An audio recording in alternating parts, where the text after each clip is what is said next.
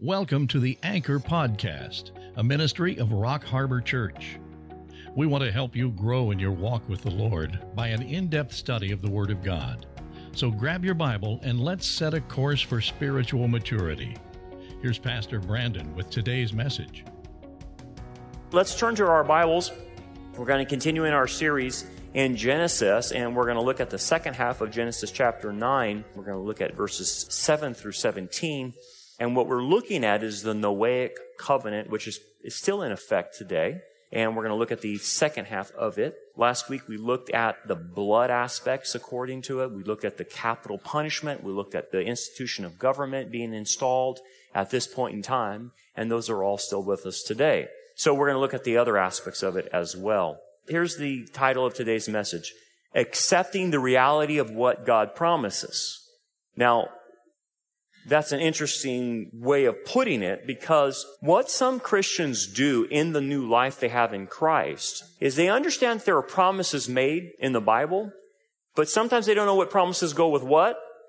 Sometimes they overrealize the promise. Sometimes they add to the promise. Sometimes they detract from the promise. And this becomes very confusing for many Christians. For instance, when God makes a promise to Israel, when my people, Israel, are called by my name and humble themselves, what do a lot of Christians do? They adopt that promise into their own life, into the church's life, and don't understand that's talking to Israel as a nation.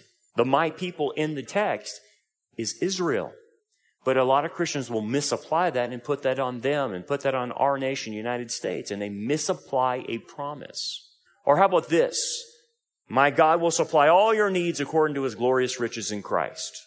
Then what happens is they read into that what their needs are and their needs turn into wants, but they think their want is a need and they read into that promise and say, see, God will provide what I needed. God, I need a million dollars. Would you please provide that? And obviously he doesn't deliver it, but they'll, they'll do things like that. And then what happens when they overrealize that promise?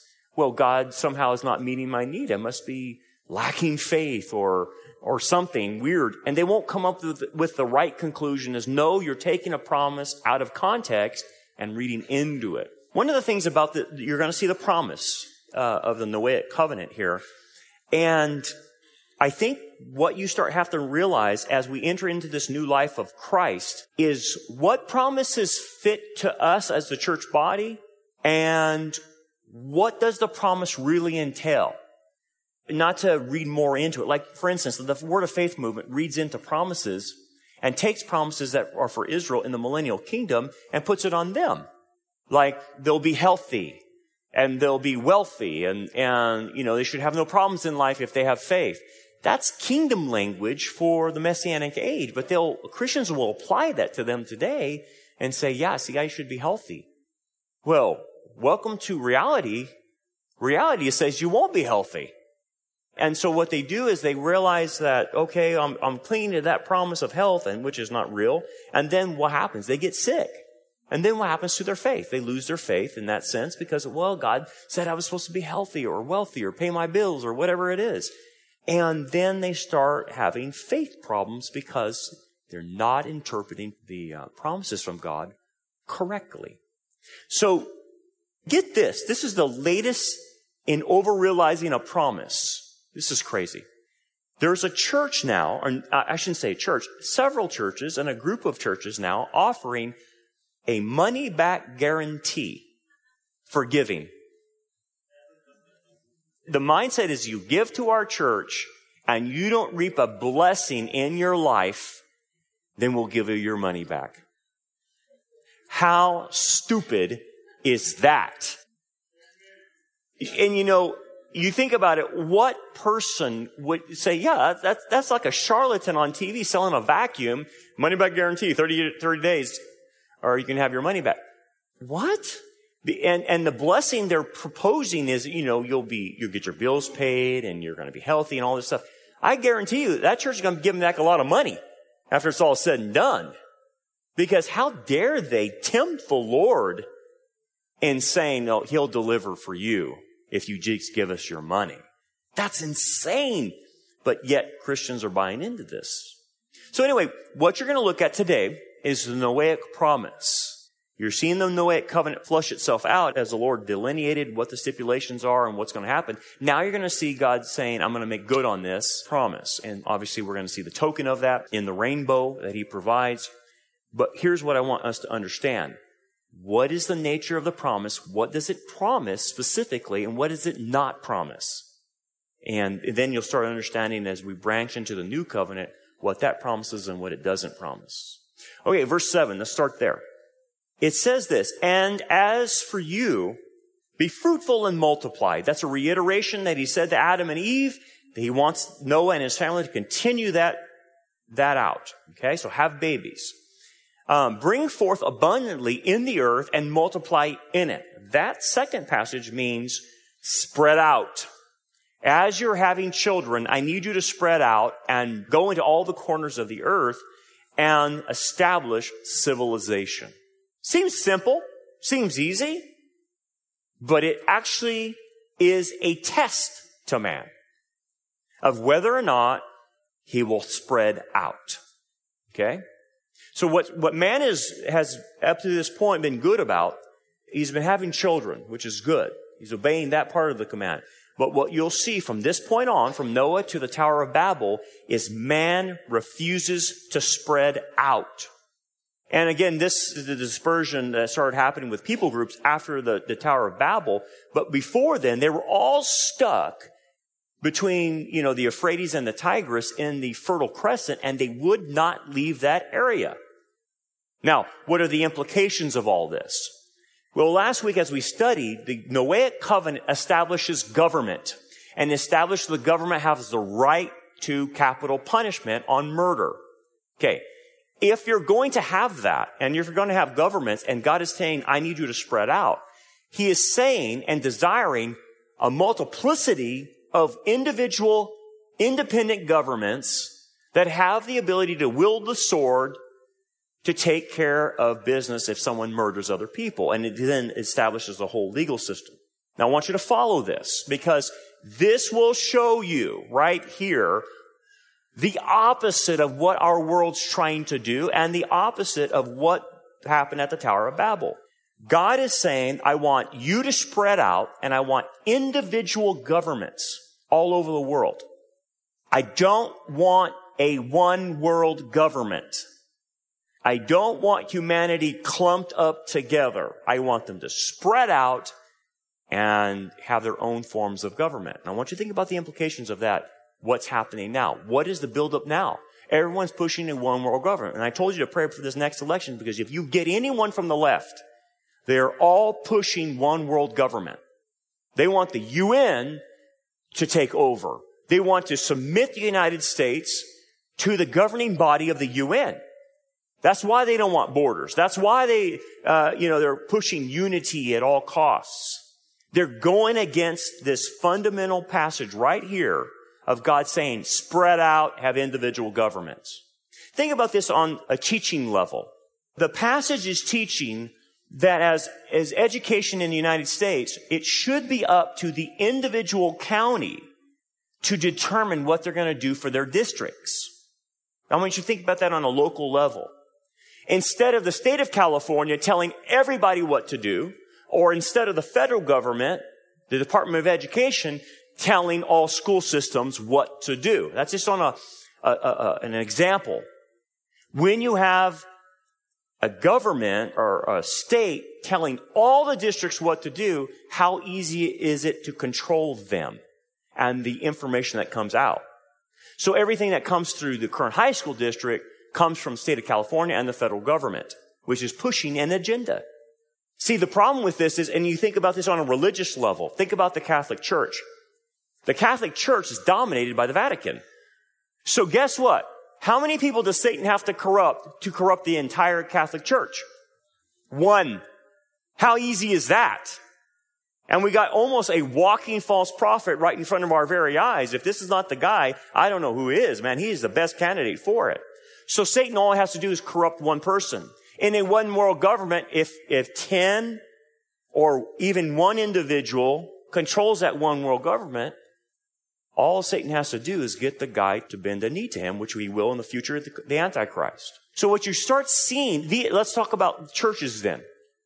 If that's the principle that God wants independent, spread out, I don't want you guys clumped up under one organization, think of the implications for the churches. Do you realize now there is no single denomination that has not been touched by apostasy at the higher levels?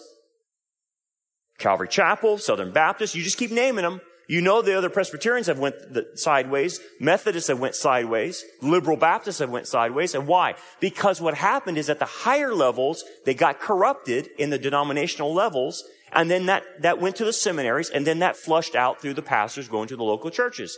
And whole denominations got destroyed from the top. So what does God desire of the church? He wants individual, independent churches functioning without a hierarchy above that church.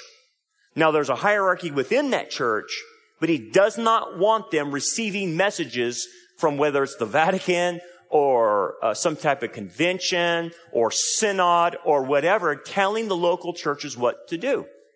And why? Because if he can corrupt, if Satan can corrupt the top, he can corrupt all the churches. So independent churches can be immune from that. If a church goes sideways and they're independent, then they're sideways, but it doesn't affect the rest of the other churches. The other churches are safe.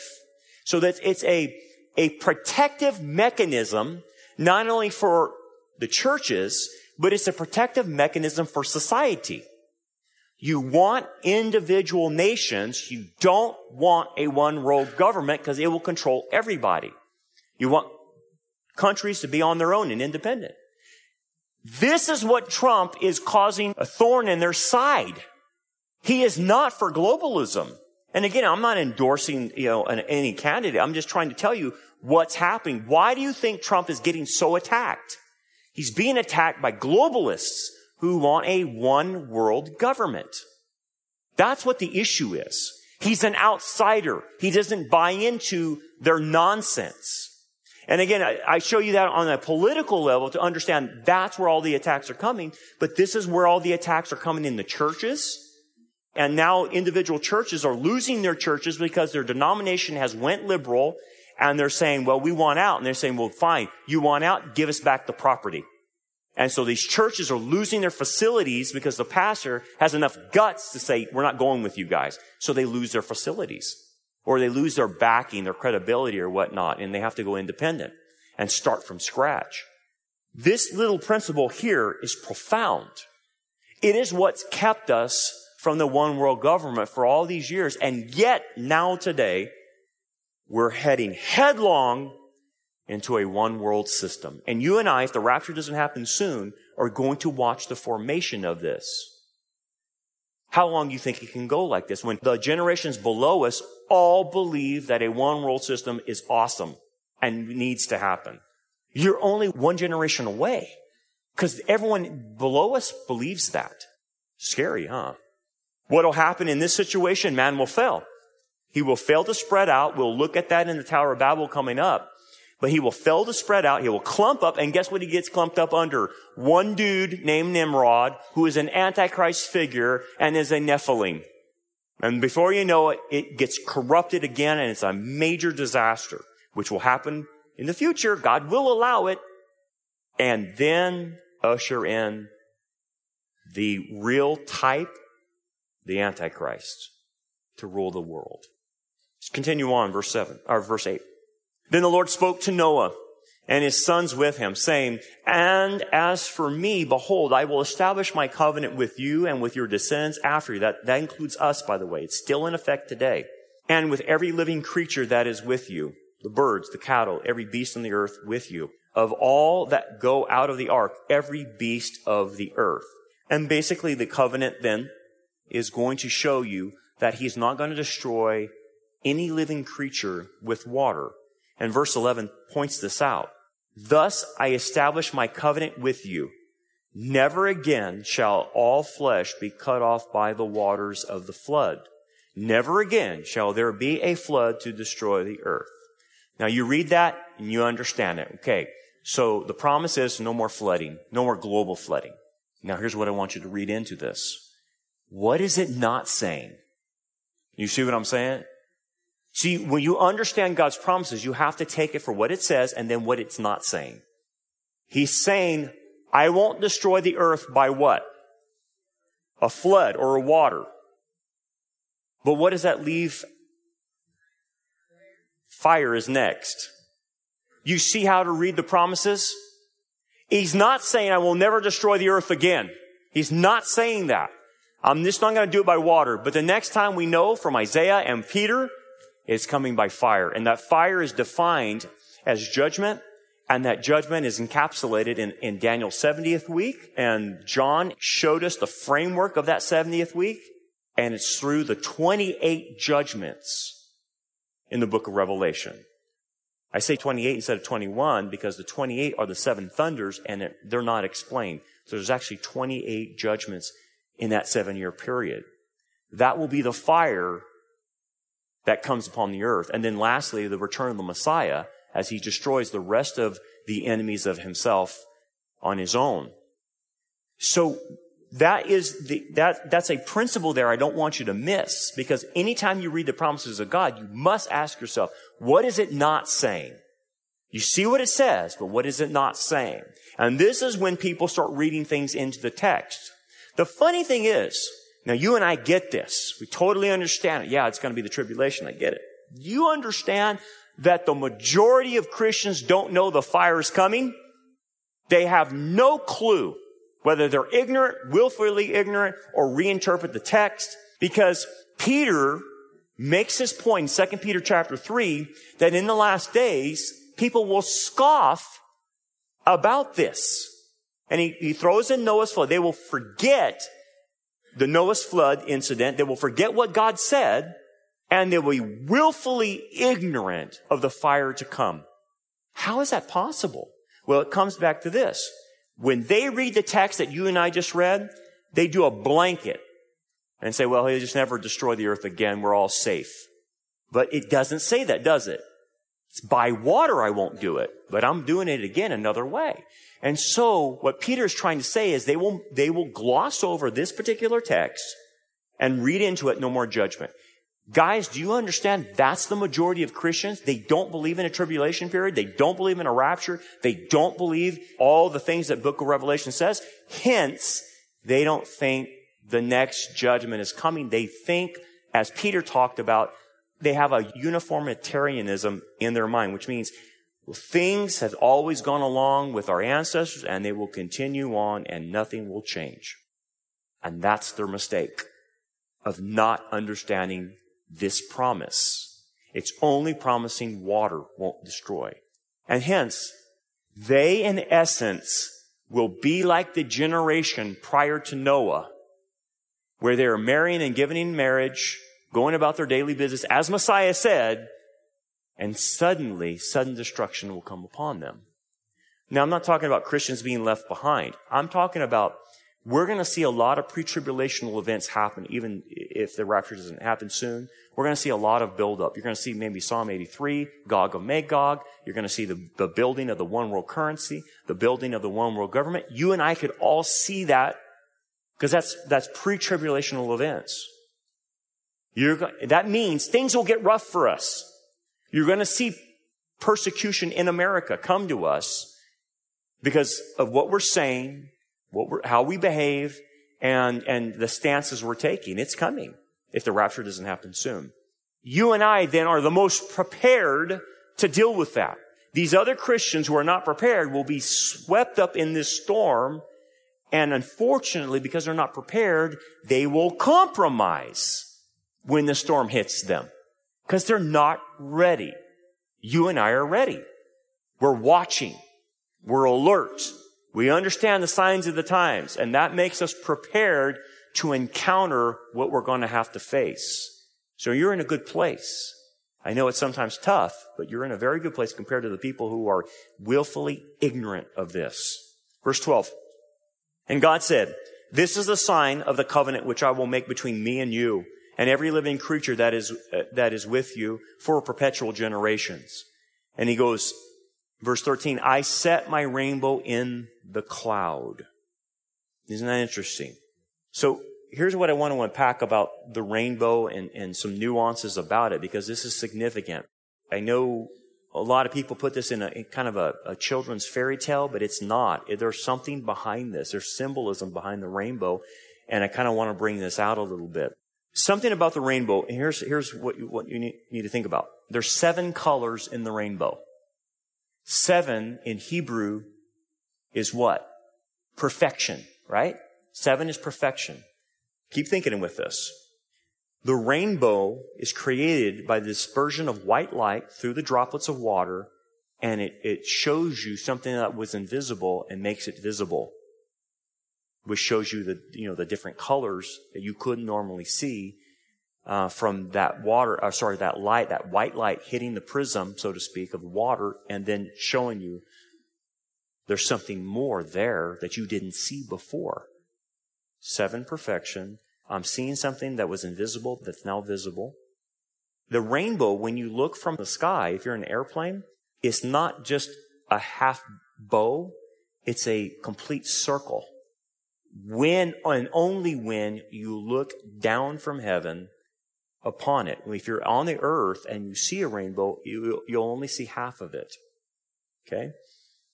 So it's a full circle, actually. It's not a physical object. You can't approach it. You can see it, but you can't touch it. It's, it, you know, you know, and the thing is, you can go searching for rainbows and try to, you're not going to get close to it. You won't be able to, to feel it, sense it, anything. You have to be at a certain angle to see it. You have to be at a 45 degree angle to see a rainbow. You have to be in the right position to see it. Keep noting this, okay? There are rainbows all around God's throne constantly. And you see this in Ezekiel and you see this in the book of Revelation. So, with those clues, I want you to start adding something up. I want you to understand what the rainbow symbolizes. Seven, which is perfection. It's showing you what that which was invisible is now visible, right? You have to be in the right position to see it. It's unapproachable. It's, it's not tangible. And from above, you'll see a ring instead of a half circle. Take a guess at what the rainbow represents. It's a symbol of God. It's not just a symbol of his promises, it's a symbol for God. Notice he'll say that my, look in verse 13, I set my rainbow where? In the cloud. So that term cloud where does the Shekinah glory, which is light, show up as sometimes? Clouds. It's either a cloud or it's fire or it's this blinding light that God veils himself uh, or wraps himself in when he manifests and the invisible becomes visible. You see the Shekinah. You see that blinding light. But then it, when it's seen through a prism, it creates a rainbow around his throne. And uh, obviously, which the rainbow then is not just representative of the promises, it's a representative of God. So anytime that Noah saw that light, you should not only remember the promises God made, but it's a representation that God is present in the promises. Now, again, it's not a manifestation of God. Understand that. I'm, I'm making a distinction. It's a symbol of Him. And you can, you, you, now you start to realize, wow, it's saying a lot more than I think. Yeah, it's, it's big time. The invisible, the invisible God becomes manifest. You can see Him. But yet He's unapproachable. He's, God lives in unapproachable light, right? God is symbolized by the number of seven. So it's all there. It's all, you piece, you piece this together and you're like, wow, that's, that's pretty cool. But then from a human standpoint, when we're on earth, which we are now, we only see half the bow. We don't see the circle. The circle represents eternity. So when you look from down, it's, it's an eternal bow. What is God? He, he is eternal, right? But when you're on earth, you have to see it from a 45 degree angle and you will only see it in a half bow. See, we don't see everything fully as we should, right? As Apostle Paul said. One day we will, but we see now dimly and we see partial things on this earth. But what does the partial rainbow, the half bow, represent when we see it from a 45 degree angle and you have to be in that position to see it? In order to see that rainbow, I want you to think about salvation. You have to be in the right position. You have to be in Christ. You have to have come to faith in Him in order to see how God works and His manifestations. You have to be in that position. Otherwise, you won't see it. This is why the world doesn't see God. They're not looking for Him. They're not in the right position to look for Him. They have to humble themselves. They don't, they don't want to humble themselves. And so what it's teaching is you have to be in the right position, humble, and with faith, and then you'll see the rainbow. Then you'll see what God, the God behind it, everything. But what does the half bow symbolize? Well, it's interesting. The way the Jews see the half bow, the term that's used in Hebrew is for a bow and arrow. That's what the term means. It's a bow. You see the, you see the half there? It looks like a bow and arrow, right? It looks like a bow. Question. What direction is the bow facing if you were to fire an arrow from that bow? Did you see that? It's not coming down. It's not a bow shooting down. It's a bow shooting up to the heavens. I wonder what that means. He has just flooded the earth and killed the humanity on there, preserved those who believed in him, and now they start a new life. And he is saying, the next cursing that should come to humanity is coming to me. My son will take on the curse of humanity. So the bow is directed heavenward because you and I know it's the Messiah who will take the shot for us. He will take the arrow for us. He's pierced for our transgressions. The arrows of the nails will pierce him. You see the picture? It's Messiah will take on the next cursing that comes. Now, when you put that all together, it, it shows you a complete picture of what's gonna, God's gonna do for redemption. It's not just referring to Noah and I'll never flood. It's pointing forward to a future time where God's gonna take the arrow. He's gonna take the fall for us.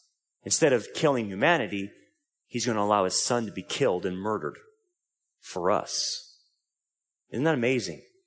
So when you see the sacredness of the rainbow, what it represents, not only the promises but God, but also the death of the Messiah, then today it should make you sick when the LGBT community has hijacked the rainbow. Notice this rainbow flag. But do you know something's missing? Can you tell what's missing? There's a color missing. The indigo on the rainbow is missing. Hence, the gay flag has six colors, not seven. I wonder if that's significant. Better believe it is. I don't know if they even know that. I think it just happened and it's God's way of saying, you're not stealing my rainbow. Right? Do you know what the number six signifies in the Bible? Man, incomplete. Man is incomplete. Sure enough, they have put six colors representing they're incomplete without God. It's almost like they're waving their banner in rejection of God. Huh. Interesting. And then what does it turn into? Does it just stay there and we just want equal rights and we just want to get along and don't tell us what to do in, you know, in our homes? We just want our own privacy. We don't want you, we're not going to hurt you guys. Look at this. How does parents allow their kids in libraries to have drag queen story hours with that demonic creature sitting there like that, teaching them story? You gotta know that the culture's gone at this point. If this doesn't wake you up to how gone our culture is and how goofy and foolish people are, I don't know what else does. You have a dude dressed up as a, a drag queen demon. He looks like a demon. And the stupid parent right there and a lot of these other stupid parents putting their kids right in front of that demonic creature. They have lost their minds, but this is cool now. They're mocking the rainbow. In essence, when you mock the rainbow, you mock God. Right? Look at these other pictures. How about this? Story time with drag queen. All right. Look at that.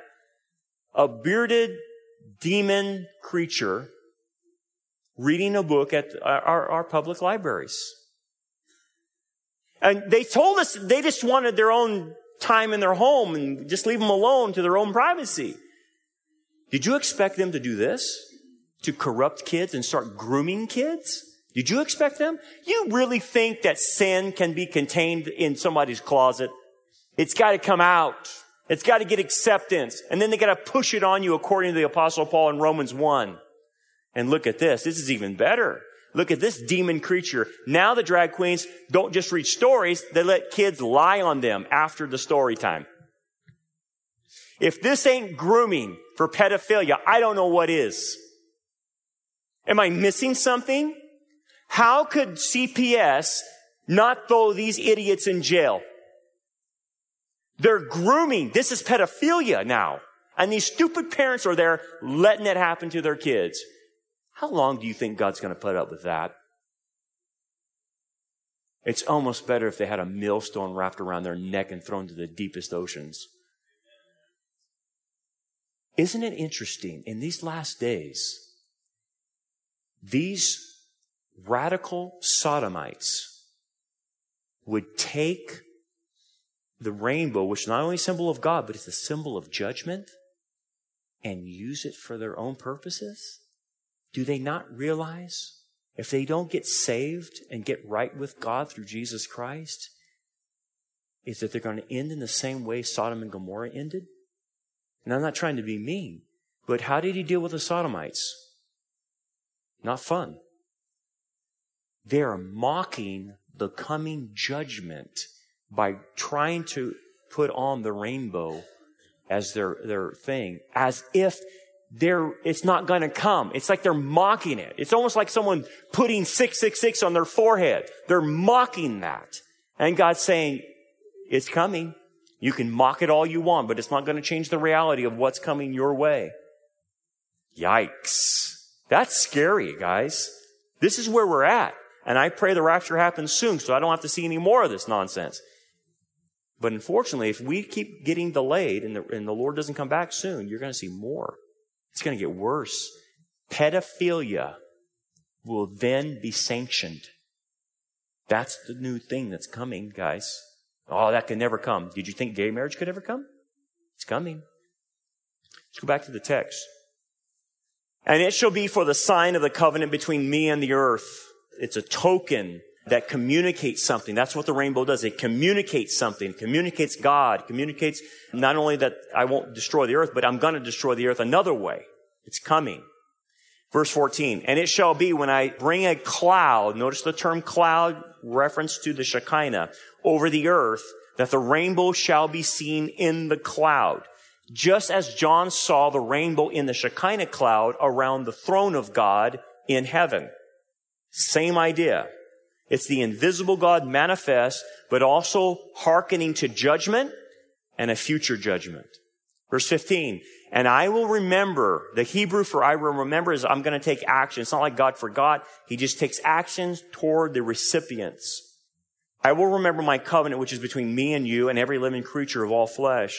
The water shall never again become a flood to destroy all flesh. So he reiterates the promise. But something else, like I said, is coming to destroy all flesh. Verse 16. The rainbow shall be in the cloud. Again, that's a reiteration of it. And I will look on it to remember the everlasting covenant. I want you to note that in your Bibles between God and every living creature of all flesh that is on the earth. The Noahic covenant is called the everlasting covenant. That is not a term you put on the new covenant. It's called the everlasting covenant. This is interesting, which means it's still with us today. It's still, the Noahic covenant is still in effect. But let me bring in some eschatology so you'll understand this.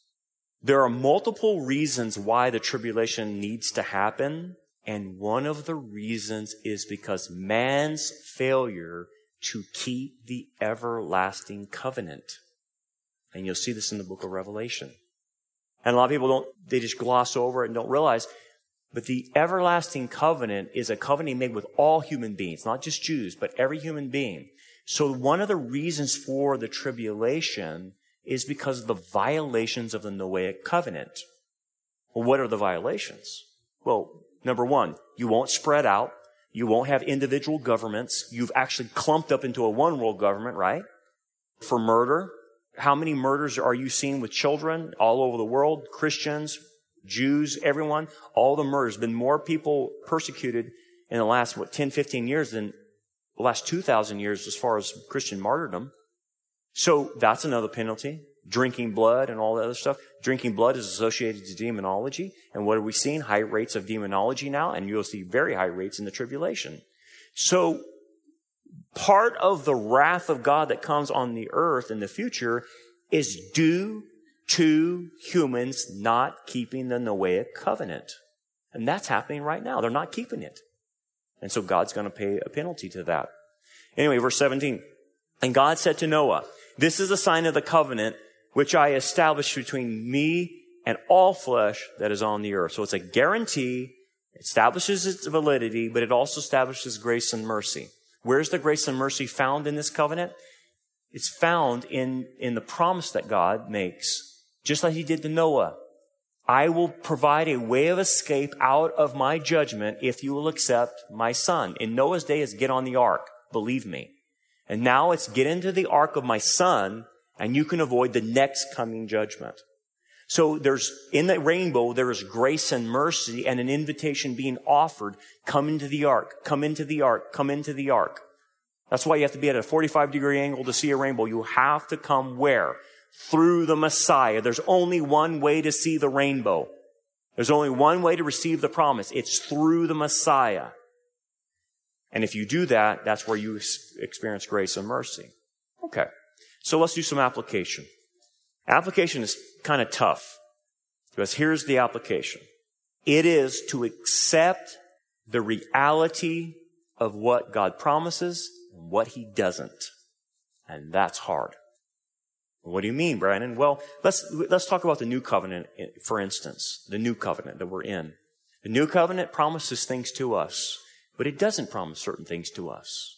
It doesn't promise that you and I will have just a wonderful life and it'll go smooth and everybody will be healthy and wealthy and you won't have any problems. It does not promise that. I don't care what Joel Osteen tells you. It doesn't promise that. But too many Christians have this pie in the sky mentality that if they accept Jesus, he becomes their life enhancer. I like what Ray Comfort said a long time ago in an illustration. The way the Christian church is selling Jesus now is that he's a life enhancer. You add him to your life and he makes your life all better. That could be further from the truth.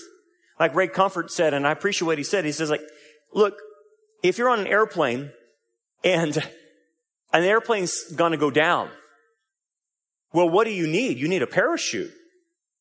Because that parachute is a lifesaver because you're going down. The plane's going down. But if you got on the plane and you were told, look, we want you to put on Jesus as a life enhancer. It's going to make your trip on the airplane a lot more comfortable. You're going to feel warm and fuzzy and all this other stuff. So here's this package we want you to wear. If they told you that versus telling you the plane's going down and it's a parachute, how different do you live? If you're told that Jesus is just a life enhancer, it's going to make your trip a little comfortable, why would I need to accept him? It's just a life enhancer. But if I'm told the plane's going down, your only hope of life is this parachute. And that parachute is Jesus? Oh, that's a different Jesus then. That's the Jesus of the Bible. A savior rather than a life enhancer. And a lot of Christians interpret the new covenant, whether they know it or not, with that kind of Jesus. He's going to make their lives all better. I can tell you this, and you know it yourself. The minute I accepted Jesus, my life got harder. How's that? Well, I must be doing something wrong. No. You should expect that. Life will be harder. Now you're on enemy territory. Now you have a hostile world coming against you. And here's the deal. The new covenant that we're in only promises you and I that things will be all better in the next life. It does not promise that things will all be better. Close your eyes and wish upon a falling star in this life. It doesn't promise that. And unfortunately, that's being sold in American Christianity. And your life will just be all better when you accept Jesus. What if you sell Jesus that way what, and someone accepts him and, and then their life becomes very difficult? What do they think at that point in time? You sold them a bill of goods. You sold them the wrong Jesus. But I want you to think about this. So God determines the promises and he determines the nature of what he promises. And it's our job to understand them. What do you mean? Here's the deal. Typically, we have an outcome or a desire for our lives, or we anticipate our lives to go a certain way. Okay? We have this in our mind, and there's nothing wrong with having those dreams and, and an outcome in your life. And you, you know, it could, you have good intentions or whatnot. But the promises that God makes, He doesn't condescend that I'm going to give you everything you want. He doesn't condescend that I'm going to meet all your desires. No, I'm going to meet all your wants. He doesn't do that. And people get very frustrated with God when life doesn't go the way they want. And typically you have to understand God will not provide for your wishes or desires because they might end up hurting you. And this is a tough reality for a lot of people to live with because to accept life on its terms, not on your terms or way God's allowing things to go, pretty hard. It's pretty difficult, man. And, and you'll sit there and struggle with it and you're like, I don't get this. And God's saying, I'm not asking you to get this. I'm asking you to trust me because if I gave you what you, you desired right now, and if I made your wishes come true, it would destroy you because you can't see past today. I can see 20 years from now and what these, these things would do to you. When it says in the promises, God will meet all your needs according to his glorious riches in Christ. What does that mean? You meet your needs. And a lot of people can't decide the difference between a need and a want. Their wants be actually become their needs. Their wishes become their needs. I need this. I need that. And when you read the text in like 1 Timothy chapter 6, you know what it says our needs are? You'll be shocked. When you read 1 Timothy chapter 6, it tells you our needs are only food and clothing. What? And then Paul comes in just in, in Paul-esque form. And if you accept that, you will be content. Oh, that's my needs? If I have food and I have clothing, then my needs are met? Yeah. What about my health? I didn't promise you health here. I promised you in the next life that you're going to be resurrected. What about the finances I have? What about retirement? I didn't promise you. I'm your retirement. Oh. Well, I want the best life for my kids. No, your kids are spoiled. And I got to deal with them now because you wouldn't deal with them. Thank you. I want you to notice this. Through it all, no matter what, how life gets to you and how rough, and, and you understand that it's not going to be peaches and cream in this life. It's peaches and cream in the next one, no doubt about that. But why is God doing that to you? Why doesn't He make your life easier? Because He's teaching you something. He's growing you. And you have to learn lessons and that you haven't learned yet. But the promises is the rainbow. I want you to think about this. There's three rainbows in the Bible. Did you know that? Three appearances of rainbows in the Bible. You know what the first one is? This text. It's an appearance of the rainbow after the storm. What does the rainbow represent? God, His promises, judgment, all that stuff is all there in the rainbow. So you see a rainbow after the storm. And then if you move to Ezekiel, Ezekiel sees a rainbow in the midst of the Babylonian exile, in the midst of the storm. Second rainbow. Third rainbow. John sees it around the throne of God before the storm. Three rainbows. After the storm, in the middle of the storm, and before the storm. What message do you think God is trying to send to you and I when all three rainbows appear before, middle, and after? He is saying, I know what you're going through is hard, but I need you to look in the hardness of life and see the rainbow. I am there with you. I am there before the storm. I'm in the middle of the storm with you, and I'm going to be there after the storm with you. And that you can bank on. I will never leave you or forsake you, but we got to go through this, and I'm going to go through it with you. And we're going to get through this, and we're going to fight, and you're going to come out the other side victorious. Just stay in the fight with me. And that's all what God is trying to do for us about His promises. Stay with me. Trust me. I'll get you through this. And if you can see, start looking in your life, look for the three rainbows. And I guarantee you, you will see Him there in all three ways. Let's pray. Thanks for downloading the Anchor Podcast. We hope this study was a blessing to you. Support for this podcast comes from your generous gifts and donations. For more information about our ministry, we invite you to check out our website, rockharborchurch.net. Also, check out our YouTube channel, Rock Harbor Church Prophecy Update, where we focus on signs of the times and present a wide range of sermons and discipleship lessons. So until next time, keep looking up, for our redemption draws near.